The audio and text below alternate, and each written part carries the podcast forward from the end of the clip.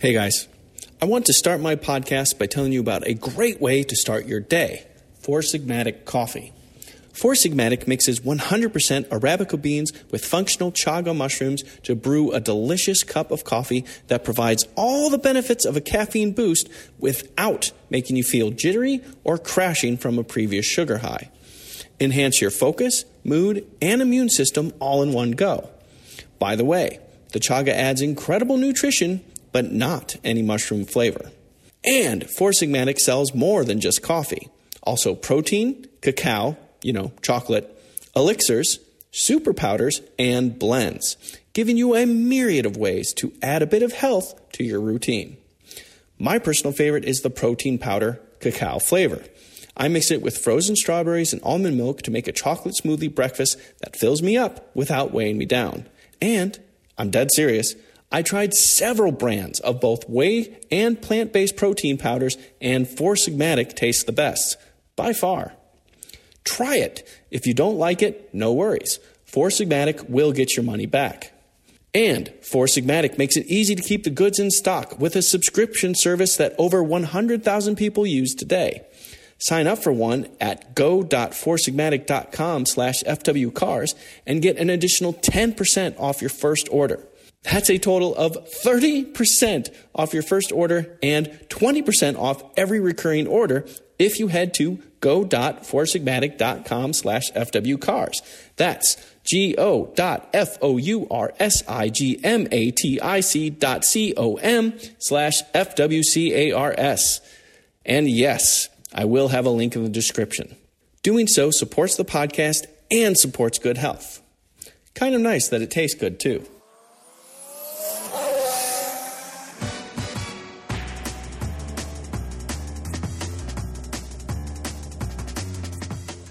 Hello, everyone, and welcome to episode 340 of the Fun with Cars Motorsports Podcast, or episode 2 of 2023.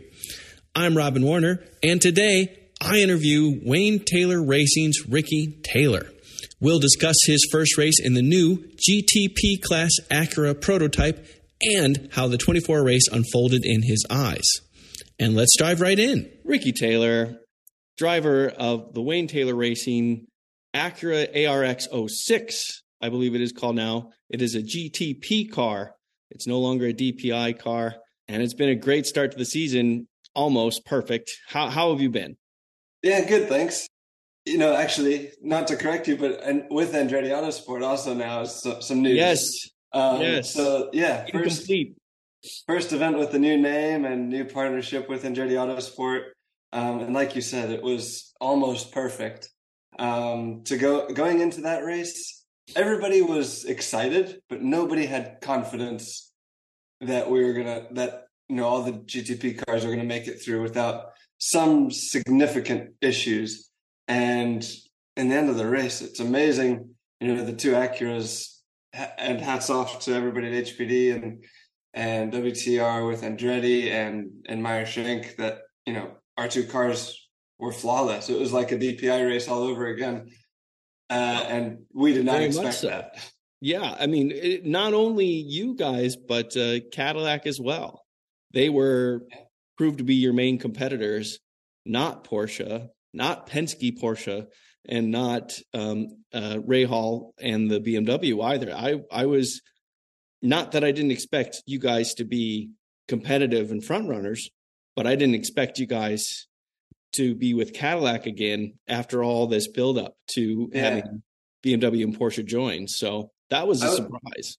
I was thinking the same thing uh, when the race was coming down to the end, and it was the normal players. It was uh, it was the sixty, it was the ten, it was the zero one, it was you know Renger and Philippe and Blomqvist, and um, I think it just goes to show what a high level uh, the WeatherTech series has been, uh, you know, functioning at for the past couple of years that you know it's hard even with Penske going out for a few years to come back. It's it's hard to come back and be right at the top level again. Um, I mean, surely the you know the car was fast. They had you know a very good car with Tandy at the end that was looking strong. Uh, but it just goes to show that you know the the constant players are, are always going to be there, and it was pretty cool to see uh, you know Ganassi and, and against the Acuras once again. Yeah, absolutely. And Rahal as well, you know, they've been in the series, but in the GTD class, I suppose most recently GTD Pro. So they knew the series, but they didn't know the cars. Yeah. So, yeah. I think, you know, they did a great job. I think the the BMW was sort of the latest to the show of, you know, getting uh getting on track in terms of development. So uh I think they probably have the most to improve and I think they know it. And so by Sebring, it could be a very different story. So I'm excited to get to Sebring, but uh, I think it's gonna be it's gonna be tough. I think uh, you know we had such a great 24 hour, and going to Sebring, everybody's gonna be you know learning a lot from what happened in Daytona. So I want to get into that, but I tell me just I want to tell me just a little bit more about this. What would you call it? Partnership with Andretti? How how would you describe it? Yeah, I think, you know, when we first started this LMDH project with Acura and HPD and WTR, it was shocking how involved and how technical these cars are uh, in terms of, you know, technology, but also in terms of how many people are required to run it at such a high level. Uh, we showed up for the first test. I think there were 90 people at the track.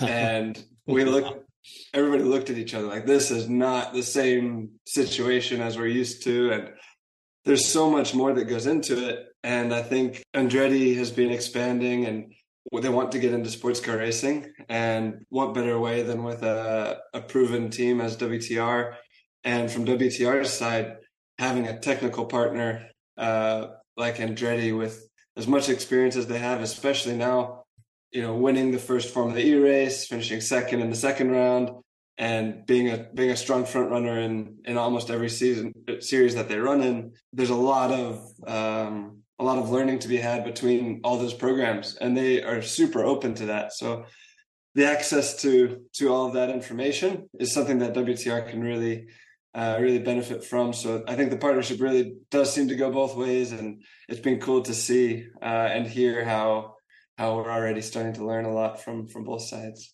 Uh, it's it's really interesting. You know, Andretti has been in the in racing news quite a lot. You know, not secret, not so secretly trying to get into Formula One among all these other race series you've been talking about. So, uh, and the relationships they're building up and the partnerships they're building, it's it's really kind of remarkable. So it's it's cool to see you be a part of that in a way, and obviously quite nice that they're a Honda IndyCar team. That makes that part of the partnership a lot easier as well, I would imagine. Mm-hmm. Um, but going into this season, you'd obviously you'd seen the car before it was officially revealed. You did testing in the car. How confident were you in the AR06? Yeah, it was. Uh, I mean, they they released a documentary, like a, a 45 or 50 minute documentary on YouTube of the sort of development process and the I think it's called the origin story of the ARX06, and uh, it's cool because it does show how many struggles there were early on. The first day at the track, the car, we couldn't get the car rolling, like just to get release the clutch and get the car moving was such a struggle. And I think we got one run in on the first day, wow. and then we had to rush the car to Magny-Cours to do the first track test which it was again very very slow going, and um, and that's WEC then that one. That that was just where the car un- unloaded. So it was built in ah. France. The first one was. Oh, was gotcha, gotcha. Okay. Um, and so uh, yeah, that was that was basically the shakedown, and to see where it came came from from from that in I think that was you know October or so, and uh, or a little bit earlier, but just came such such a long way uh, in a very short period of time to to finish a 24 hour without without any serious issues is is incredible. A few years ago, you were racing with Penske, you were racing against Cadillac and Mazda. And Mazda had a turbocharged 2 liter engine and had some issues with that engine for for a race or two. When you first found out that Acura's new engine was going to be smaller, not bigger, a 2.4 liter instead of a three and a half liter, were you ever nervous that you guys were going to become the new Mazda? Oh, um, I think the first day that I saw the the engine and HPD is I think before anything it's an engine company like they that's really their specialty and on the IndyCar side and everything that they've done they're really specialists in IndyCar in in engines. And uh, David Salters who's the president of HPD has a an amazing history. Uh, he's a PhD in I think combustion or or something, and he uh, he leads that team and comes from you know Ferrari Formula One and, and Mercedes and all these these amazing companies that that have built some amazing engines. And I think at from the from the top, if he's making those decisions of you know what we're going to build, um, then you know I've got so much faith in in him and and all the people at HPD to build an amazing engine. Then you look at you know the big V8 uh, obviously, in the past, from Cadillac, you know, was known for you know amazing torque and drivability, and you know, a small turbocharged engine, you know, sometimes struggles with you know turbo lag and the drivability isn't quite as good. But now with this new GTP formula, we have to follow a torque curve, and everybody has to make the same torque at the same you know speed or RPM, you know, through the through the range. And if you have a smaller, lighter engine, that's going to benefit you in other ways uh, if if you can make if you can just meet that torque requirement. And uh, early on, it was tough. It was tough going. I think it was a brand new engine from scratch, which I think many companies would shy away from. But uh, I think it, what's exciting is that HPD took the sort of bold route of starting with a clean sheet of paper. The ARX05 used an engine that had been used for I think 10 or 15 years or yeah. something. And in, I mean, production car based. Yeah. Yeah, exactly. And this one is a pure race engine. And uh, yeah, like I said, started with a couple bumps and that's to be expected, but man, the engine is, uh, it's something to, to be proud of. Well, I'm, I'm actually going to be talking with uh, Kelvin Fu about that engine in more detail later. I, I'm looking forward to digging into that because yeah, you know, I'm I'm a big nerd at heart, so it it's going to be fun talking about all those kind of little nitty gritty things. But yeah. from your perspective, how did that engine feel once you got those early bits sorted out? Did it did it feel strong? Because it's less about the power.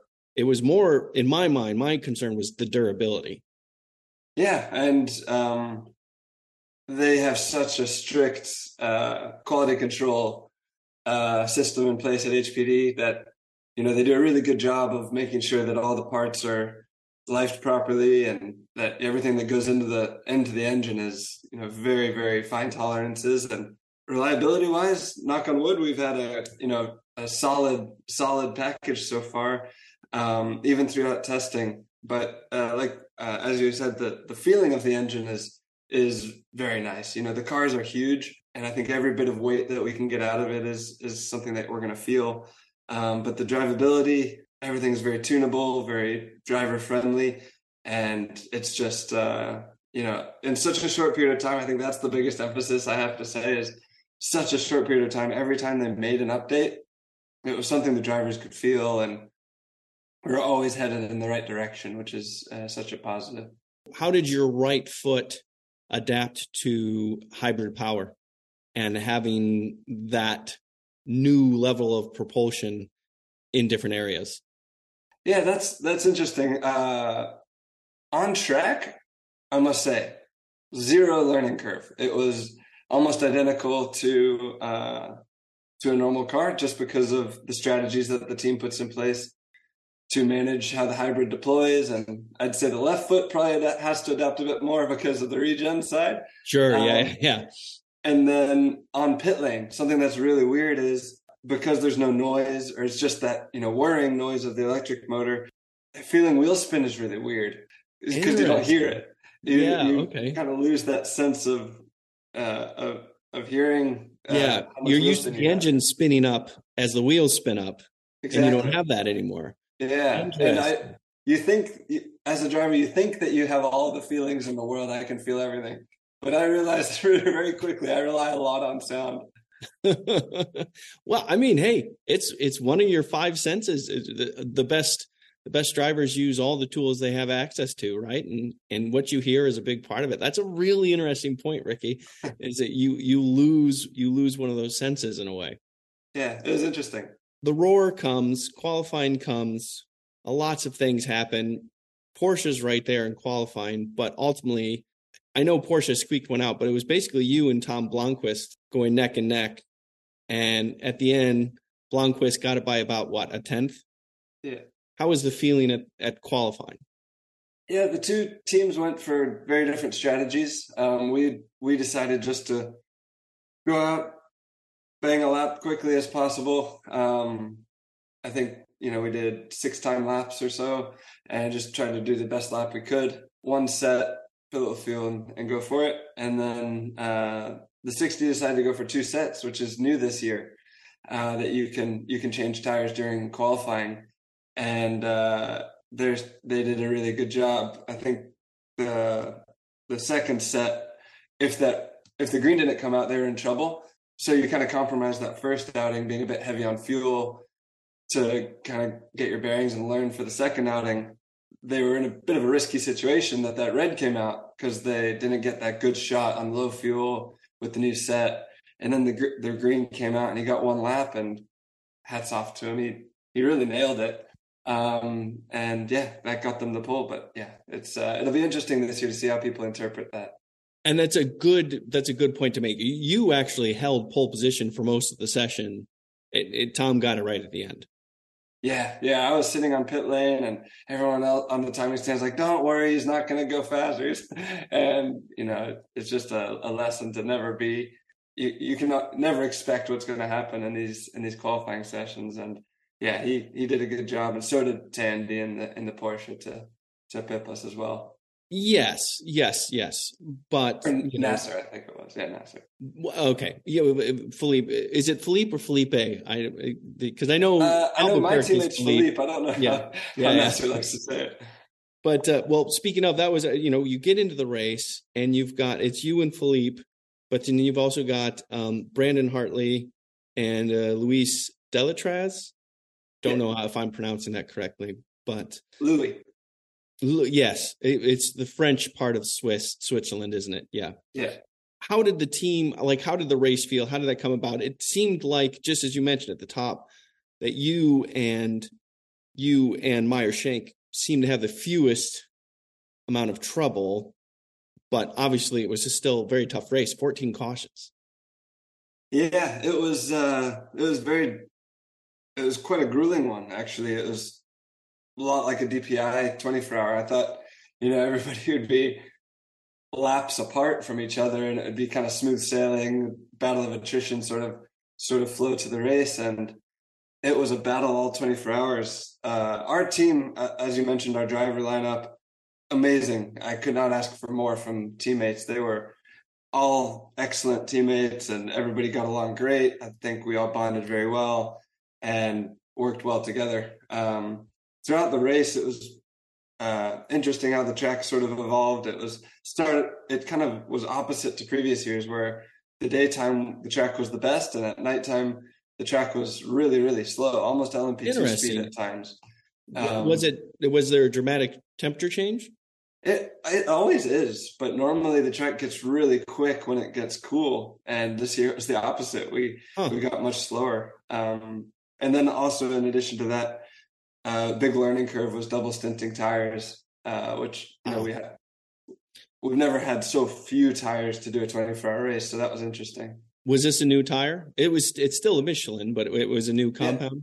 Yeah, yeah very very new. Uh, we actually had two compounds. We had a, a hot condition tire and a cold condition tire. So the cold is basically a little softer, and but didn't change the fact that you had to double stint both of them and uh, yeah, they they did a lot of work. Uh, basically, we used to get 31 sets for the weekend, and this this year, I think for the race, we were only allowed to use 15 or 16 sets or something. Wow, so it was it was uh, wow. it was a lot less tires.